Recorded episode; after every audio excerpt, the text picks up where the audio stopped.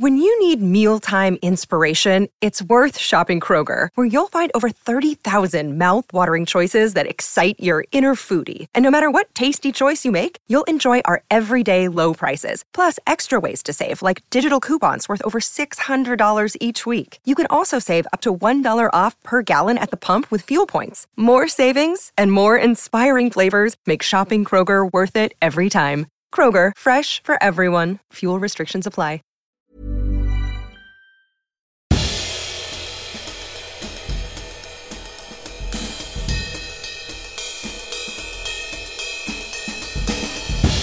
Ladies and gentlemen, welcome to episode 75 of Histories of the Unexpected, the show in which we demonstrate that everything, and I mean really simply everything, has a history, like notebooks, beans, or avocados, or freedom and imprisonment, or up and down, or inside and out, hot or or cold. You see what I'm doing there?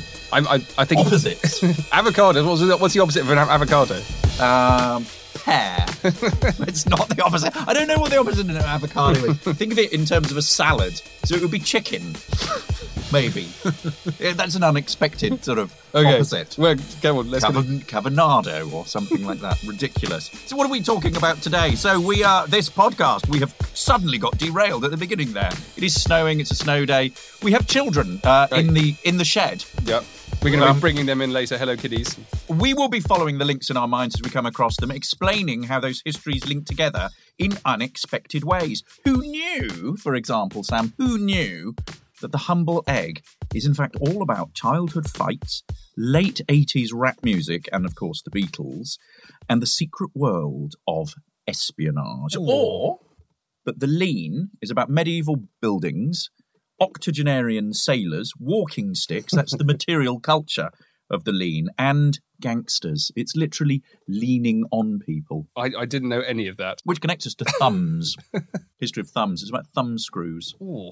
What, no. What's about thumb screws? Oh, leaning on people. Leaning on Pressure people. and getting Yeah, people yeah, to do what you want them to. Yeah. Mm. The man sitting opposite me is the magus of ages. It's Professor Extraordinaire of Early Modern British History at Plymouth University. It's Professor James Daybell. Hello, Hello, James. hello, Sam. Sam, I think that is one of the best uh, rhyming uh, nicknames for me that you've come up with. Mhm. Um, the man sitting opposite me is the Admiral of the Archives. It is the truly wonderful, the famous historical adventurer, Dr. Sam Willis. Thank you very much, James. Now, um, we're both excited about this podcast. Yes. and we've been wanting to do it. We both sort of sensed that there was a lot of history to be About- involved, and we are doing the history of pockets. Now, I, I have a plug here because my thinking about this, the reason we're doing it, and what has framed most of my research and thinking about this, is a brilliant article that I read this week in the journal Costume. Now, of course, you're all avid readers of the journal Costume, um, but it's by a terrific um, historian uh, called Rebecca Unsworth, who did her PhD at the Victoria and Albert Museum uh, with uh, Angela McShane, among Mhm. others. Um, and the title of it is Hands Deep in History Pockets in Men and Women's Dress in Western Europe, circa 1480 to 1630. Ooh. It is a terrific read, and you should all go out. Uh, it's openly accessible to everyone, so it's free online. You should all go and read it, and I will be talking bits and pieces about this as we go. Right. Well, I think we're going to start by just sort of thinking very crazily about about pockets and what might or might not that those histories be involved in. I want to start now. We're going to introduce. Uh, it's snowing outside. Yep. School has been cancelled. So in my recording shed, I have. Um, come and stand over here, guys. Who have I got here? My name is B Willis. And how old are you, B. Willis? I'm 11. and who's And this? I'm Felix Willis and I'm 12. Right. So um, we're going to do the history of pockets now. Um, I'm, gonna, Junior's in the house. I'm, I'm interested in what's Yep. in a pocket historically and in present day. So today, I've got two pounds, uh, eighty p. I've got a wallet, um, and uh, a single glove. A single glove, Yeah. yes. So, So- you know what a single glove means. What does that mean? So Present, James, present, it means that we're we're going to have a fight if you drop it in front of me. what was the sexy I one? What was the I fancy Uh, you that's with if a you're a girl and you drop her, you drop a sort of uh, glove in front of somebody. Mm. It's about chastity. We can't talk about such things in present company. No. So um, what have you got in your pockets? Uh, I have a handful of coins, mostly ones and two p's, because my daughters tend to pilfer from my pockets. And leaning in the other pocket, I have an enormous wallet that is overstuffed. Right. Um, and I have a, and in my, I've, the problem with winter is you just have so many things on, so many layers and so many pockets. I always lose things. But in here, I have a, I have a, Oh my a God. paper bag. You're like a walking bin. It's a bin, a paper bag from. Well, I, I, since we were recording today and since it was cold, I brought us snacks, and I have an empty snack thing, and um, I think I have some straw and a bent paper clip. Some like Wurzel Gummidge. That sort of straw. My- they are capacious pockets used for. it's extraordinary. Have you got a pen? You're a good historian. You must have a pen. Here, I took it out of my pocket. So, uh, okay, the recent history of that pen is is That it's been in my pocket. And Mm. have you ever read uh, Angelica Sprocket's Pockets? No. The Quentin Blake book. No. I'm looking at three vacant faces. Yeah, Shame on we you. don't know what you're talking Uh, it's about. brilliant. Uh, she's a character who keeps bringing out things from her pockets. Like Mary Poppins, her bag. Uh, yes, exactly like Mary Poppins. The bag. bottomless pockets. Yes. Huh. No, this raises the question of what's in your pockets, kids. so let's have a. Um, well, I've got my wallet, which only has about two pounds in it. Yep.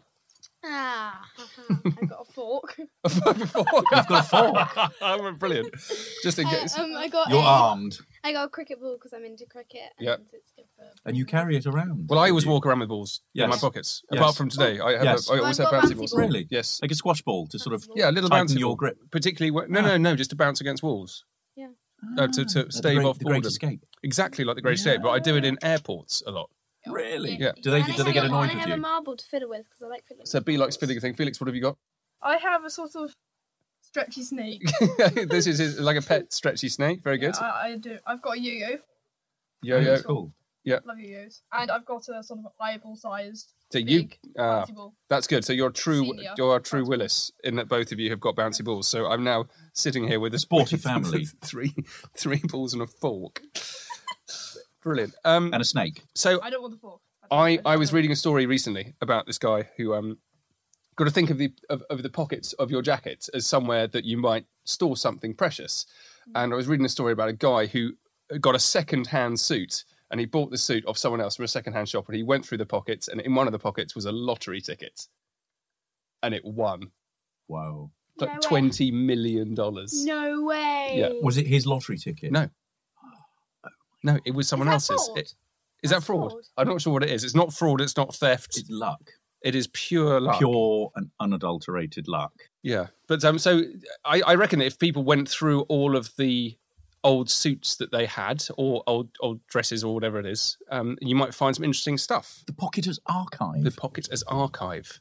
Have you ever found interesting in a pocket of a suit? Something I interesting? did recently. Um, I've all I, suits that I wear infrequently tend to be repositories for things, and I tend to wear suits on special occasions. Mm. And I found the order of service for my grandmother's funeral Ah. recently, which which she passed away quite a, quite a while ago. So I obviously haven't haven't removed that suit or checked that pocket, ever, you know, Yeah. since the since the funeral. But what what I what I'm interested in, I've got a quick question, Go on. actually. So, what do you guys think would have been like in the pockets of kids a hundred years Ah. ago? Oh, stolen food. Stolen food, likely. Stolen food and stolen money. Yeah. I would say a sort of ancient stone yo-yo. Ancient so yo toys. So hundred years ago. Yeah, a hundred years Oh, ago, um, people, were- people was playing with yo-yos, but maybe, made out like- of stone. they would have still Um, had toys. I think Yes, that's the point. yes. They might yes. have had like a piece of chalk to draw a hopscotch. Ah. That's very Chalk's very useful, and you could make games out of it. So, so again, a childhood plaything. I think we should do the unexpected history of childhood at some Yes, point. I think we should. I think we would learn a great deal from these these these, These wise- professional children. Wise children. They are I- I pro studied kids. childhood for my life, Twelve years. for my 12 years. Right, let's Brilliant. do um do some history here. Um, So what I'm interested in is thinking about you know the meaning of the pocket. I know you hate the word taxonomy, but Mhm. I'm I, but what I mean by that is a kind of is a laying out of all the different ways in which we can we can order pockets and we can start thinking about pockets. First off is thinking about definitions of pocket. What is a pocket? Yeah. And you know, we think we're very used to today. We've already had this conversation about you know numerous pockets that we've all got.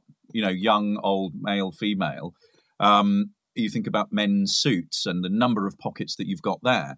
But you know, there was a time when pockets were not pockets in the way that they are these sort of cloth envelopes stitched onto the outside or inside of clothing.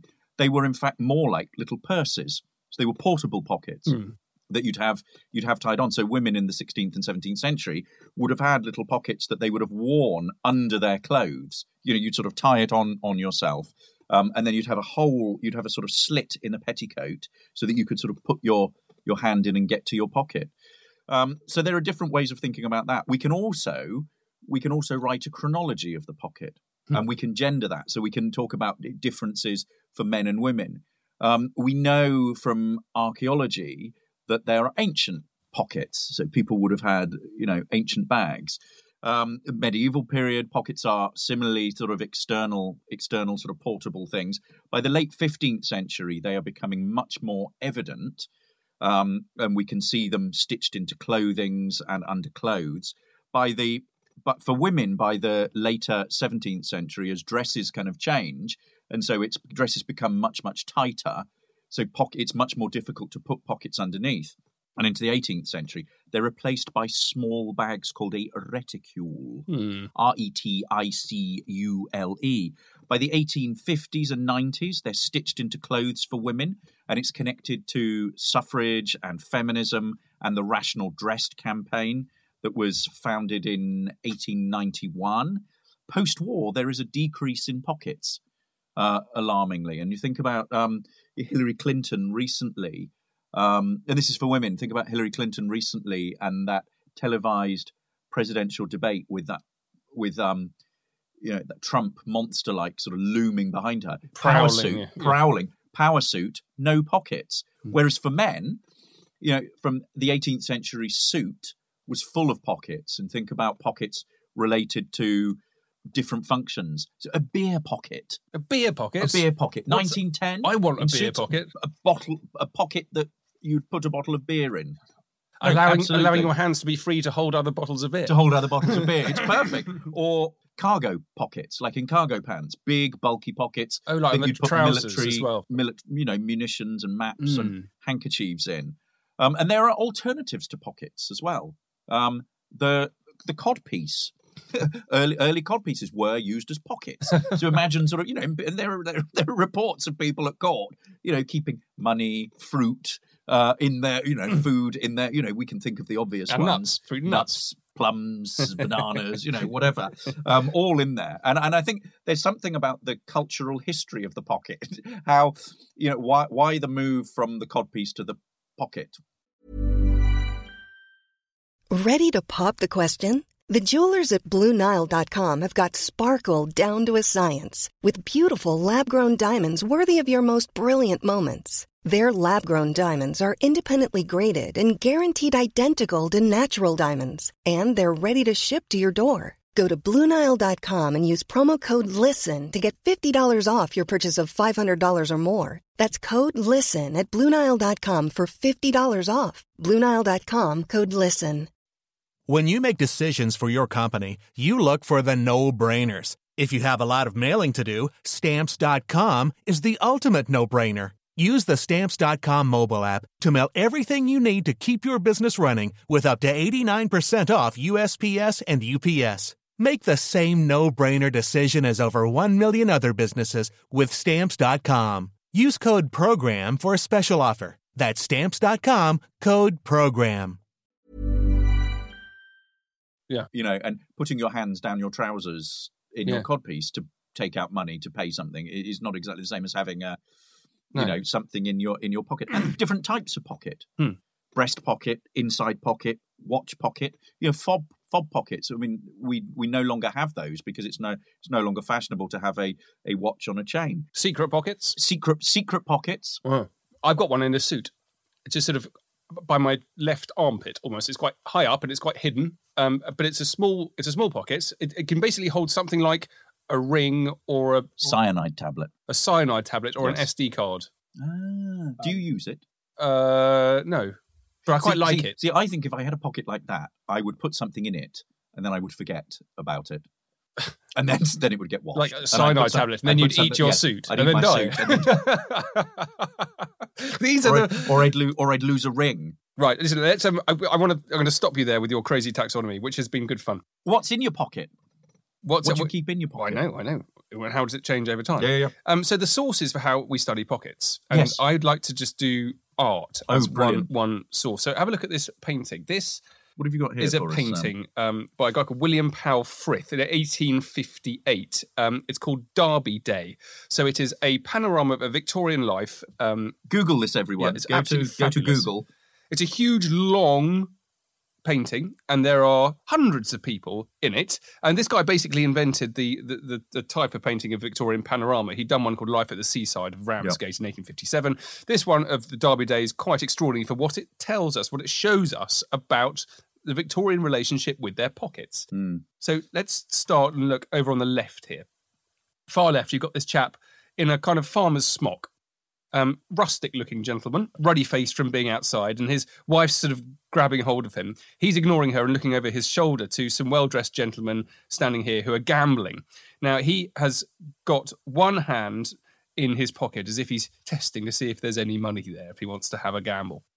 Now, the very opposite of this gentleman is someone right on the other side. So if you go all the way to the right hand side, can you see this chap here? Yeah. He is um. A louche type. He is a, an aristocratic cad. He's leaning against um, a a cart. It's not called cart. It's what it's called. Carriage. A carriage. Um, with with some- with a very pretty, well-to-do lady in it. And he's leaning back. He's got his hands sort of in his waistband or in pockets at the top of his trousers in a very distinctive way. He's, he's kind of keeping the woman. He's striking a pose. He's not looking for something. He's he's he's he's using his pockets to, to appear in a certain way. Now, the final He one. looks shifty. He me. looks properly shifty. He's a he's a he's a bad egg. That guy. Yeah. Now look at this other chap in the middle. So um, there he is. He's, Ah, he's got him. reasonably smartly dressed. So he's neither a Top hat. rustic. He's neither a, an impoverished rustic nor is he a wealthy aristocrat. Um, top hat, bit like a banking clerk, and he looks a bit miserable. He's standing next to the guys who are gambling, and he's firmly got both hands in his pockets as if to to acknowledge there's nothing left there. So I suspect he's been stripped of all of his money by those gamblers. Hmm. Now, in contrast to these guys, you've got this lady right in the centre here, um, wearing a very pretty dress, a sort of pink and white lace dress, and she's looking in a purse because she hasn't got any pockets. Not only did women in this period not have pockets, but they were systematically deprived of pockets by people Yes. who made clothes. Now, what I love about this particularly is that this chap's looking over her shoulder into her purse. So Yep. He can see, other people can see if she has any money. Yep. This the ability to kind of have money or to, to keep it private is it's, she doesn't have that. It's not like these gentlemen elsewhere who are searching their pockets for cash. She must do it in a very public way. Um, so this guy who painted it, William Powell Frith, he he he believed in phrenology. Yes. So he believed that the way you physically appeared and the way you behaved and acted was indicative of class, but also characteristics of Yes, behaviour, um, yes. which makes this painting particularly um, particularly fascinating. I love it just for what it tells us about Yeah, yeah, Victorians yeah. and their pockets. And what it's what it's what's great about it is that it's this real cross section of society. And clothing historians would look at this, you know, and examine the pockets from a sort of from all all manner of, of examples. And I think it's a great it's a great example of one of the brilliant sources for studying pockets. And that's one of the sort of big questions Well, you mean art? um, yeah, art, paintings is one of the big questions that we need to ask ourselves. How do you study something like a like a pocket? We talked about this when we looked at gloves, you know, and so many of the sources are very similar. And you've got visual sources like this, and so you can put together a series of paintings, portraits across time, across cultures, to have a look at different types of, of pocket and use that as a way of of looking at how the style and uses of pockets, you know, shift. You've then got um, documentary sources, so Mhm. written documents, and where you've got a big digital collection like the state papers online, which unfortunately is behind a paywall, so you need to go to a research library to use it. But you can use a key search term such as pockets, pocket, or whatever, and pull up all these mentions of pockets in different in different documents. And what's brilliant about the the state papers is that you'll see all manner of things from inventories and you know wardrobe accounts. You can see pockets at court. But also because it's also about state surveillance you can also look at the way in which pockets have been used to hide secret things. So people who have been um, captured um, will often hide secret letters in pockets and then have to turn out their pockets. The other great source is the Old Bailey Online and pickpockets. Ah. Um, so people who came into people who came into um, you, you know who came to court because they were caught stealing from people's pockets. You know, there's a whole mass of material on this. Um, and I suppose people are saying that, that I had these things stolen Yes, from me, yes. so you get to know what Yes. was in their pocket. Exactly. Ah. I've got an example here um, from 4th of December 1717. William carlyle came before the Old Bailey courthouse. Um, and this was a guy uh, living in, in Westminster. He was indicted for privately stealing a pocket, value of one pence, two gold rings, value of 19 shillings, a laced handkerchief, value of 10 shillings and two shillings, sixpence in money, from the person Susan Wright, the 23rd of September last. The prosecutor deposed that her pocket was the, with great violence pulled off by a boy, which tearing down her petticoat in doing it, she was obliged to take it up, and so could not follow him, and so he got off. She verily believed the prisoner to be the person, but was not positive enough to influence the jury to find him guilty, so they acquitted him. And in it, we see a, a you know, we see not only the crime itself, the way how she was wearing it, but as you say, you know, all of the items in it. Um, archaeology is also another brilliant source for this. I mean, one of the difficult things is actually reconstructing what survives in a pocket. Descriptions like that allow us to, but often the pockets that survive, and the Victoria and Albert Museum has a great collection of, of pockets across the ages, but often the contents are not there. But with archaeology, they can be. With archaeology, Yeah. they can be. Mary Rose. Ah, Um, Mary there was a, a pocket found, or what's thought to be a pocket found, that containing a comb. And so what we get is this kind of is this sense of what people in the past would have kept in their pockets, and they tend to be private, personal possessions. Yeah. You know, it's something that you want to keep safe. Yeah. So you compare that to say a box or a trunk, which would be kept elsewhere in a room, and when at a time when people often lived very communally, uh, servants might have slept in the same room or even the same bed. Having a pocket that was on your person meant that you kept something very close and very, Yeah. very safe. Well, this um talking about what you keep in pockets is wonderful because I've got these. Ah, It's a tremendous. These are the pocket books. pocket books. So I've got the pocket book of ships, which has got all sorts of wonderful pictures of flags. I've talked about that before, actually. The um, Observer's Book of Sea and Seashore. So these must be between the 20s and the 50s. The Observer's Book of Sea Fishes, which is quite fun. There's a ray on the front. Um, the Weather Book. So here you are. You go and walk around and oh look, it's signed, Mr. Chippendale. Um, you you know tells you about the weather you're experiencing, and then this one, instructions for British servicemen in France. See, that's a that's a pocket guide. That's the kind of thing you'd have if you got Handy. shot down Yeah. behind enemy lines. You actually needed a guide. You needed a survival thing. So um, that's a, that's a wonderful little thing. But anyway, others. Pocket handkerchiefs. Here you are. Uh, what's this? Ooh, that is a pocket penknife. That's a it's a penknife, right? Um, and it's it's really. Have you got a penknife? I do. I do. I have a Leatherman penknife, Mm. uh, which I keep on my desk in a bowl. Do you? Yes. So you're not like MacGyver making things all the time. no, no, no, no, no. Not doing I- anything. mi- like mine that. also lives in my study. In- yes. like good, good historians, we've got one. We never use it. I mean, interesting thing here is that is that mine's got it's got a variety of things. It It's is almost possible to get. stiff to open. Yeah, it's even got a nail file so that when you break your nails, get- getting them out, you can mend them. Um, the interesting thing: the history of the Swiss Army knife. Okay, because here you are, a bit of a bit of a thought about this. One of the things all of these guys have, uh, these, I actually can't get that out. Ah. knackered Tin opener. tin opener. Um, so the history of the Swiss Army knife is all to do with the history of cans and canning. It came out at a time where the um, soldiers were started were given their food in cans, it was preserved, so they had to have a tool Yeah. to be able to do it. And the other thing that they had was one of these A screwdriver. screwdriver. So a to, Phillips screwdriver, is it? that is a Phillips. Um, but the point is, is that so for the original Swiss Army at the time of the Swiss Army knife, they had to have a tool to take their guns apart. So it was at, at an Ah. age and a time before people made guns which could be dismantled Yep. and, and Yep. put back together Yep. again with just by kind of pressing buttons and clicking things in. And that if you if you take apart a gun that was made from the I don't know 30s or 40s onwards, they are so amazingly smooth. And, and the whole point is you don't need a tool Mm, mm, mm, mm. what I particularly like about the Swiss Army knife is that um, there were actually inventions like it before the Swiss Army knife. And do you know where the evidence for that comes from? Mm, no. Moby Dick. Moby Dick. How about oh, that? God, Moby Dick is a cornucopia of I know, I know. references. Here we are. So in 1851, so this is this is you know 20 or so years before the Swiss Army knife. Melville talks about Sheffield contrivances. So Uh, Sheffield steel Sheffield steel, knives, Sheffield knives. Assuming the exterior, though a little swelled, so it's a bit, bit bigger. Sheffield contrivances, assuming the exterior, though little swelled, of a common pocket knife, but containing not only blades of various sizes, but also screwdrivers, corkscrews, tweezers, awls, pens, pens, rulers, nail filers, and countersinkers. Ooh, I, I've I have a countersinker. Yeah. I've never used it. They're those things for making screws flush in wood. Yes, yeah. yes. Yeah.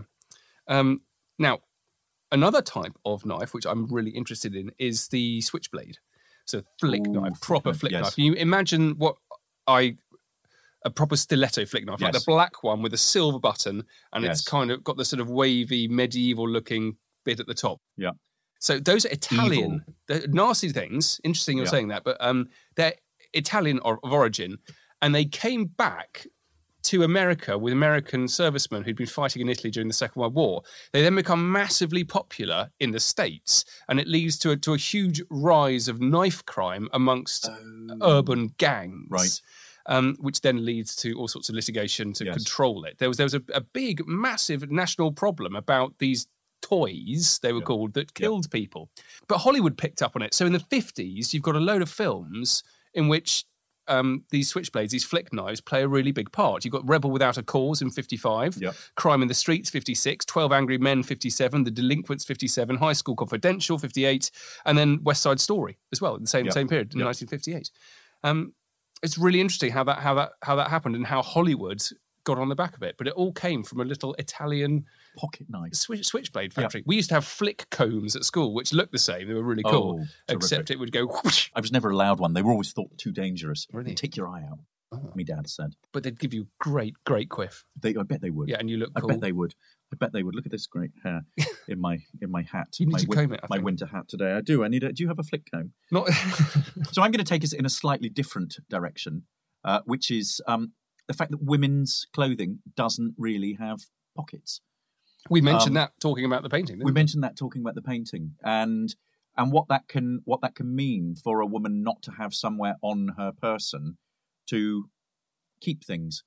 And I think this sort of leads us to the sort of argument about suffrage and women's freedom and the rational dress society that I talked about in 1891. And the idea here was that it was a move away from those sort of tight, restrictive corset wearing times and encouraging women to wear much much more flexible, free free clothes um, that allowed them to sort of move around. And there's a 1899 article in the New York Times that somewhat sort of, you know, in in jest uh, writes. As we become more civilized, we need more pockets, the piece says. Um, no pocketless people have ever been great since pockets were invented, and the female sex cannot rival us while it is pocketless. Mm. But I think this notion about about the pocket and freedom, you almost like a room of one's own, the sort of Virginia Woolf sort of idea about having a, a library and a room where you can sort of be a be a writer, actually having pockets that you can that you can you can carry your things in, compared to men's pockets. You know, men have pockets absolutely everywhere for putting all sorts of things in, Mm. important things. Yeah. Um, I have too many pockets. I hate pockets. a cargo cargo pants are that's a very sort of masculine world of of of the military and pre World War Two, the British bring in pockets for military uniform in order to put a map and probably a sort of med- first aid kit in, Yeah. and then the U.S.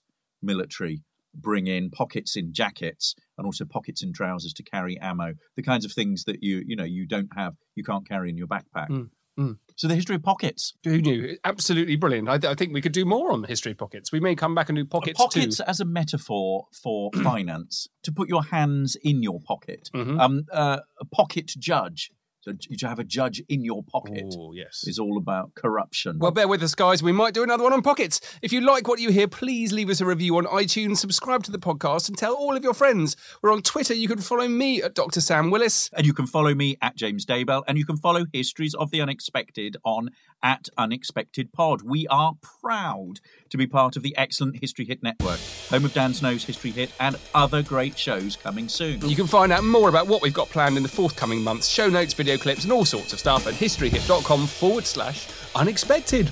Bye. Bye.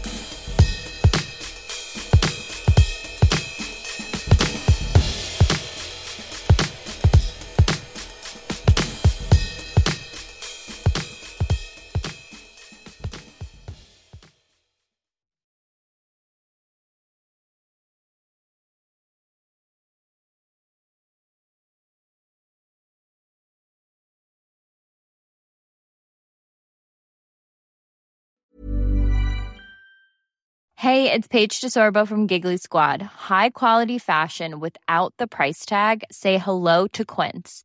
I'm snagging high-end essentials like cozy cashmere sweaters, sleek leather jackets, fine jewelry, and so much more. With Quince being 50 to 80% less than similar brands. And they partner with factories that prioritize safe, ethical, and responsible manufacturing. I love that. Luxury quality within reach. Go to quince.com slash style to get free shipping and 365 day returns on your next order. Quince.com slash style.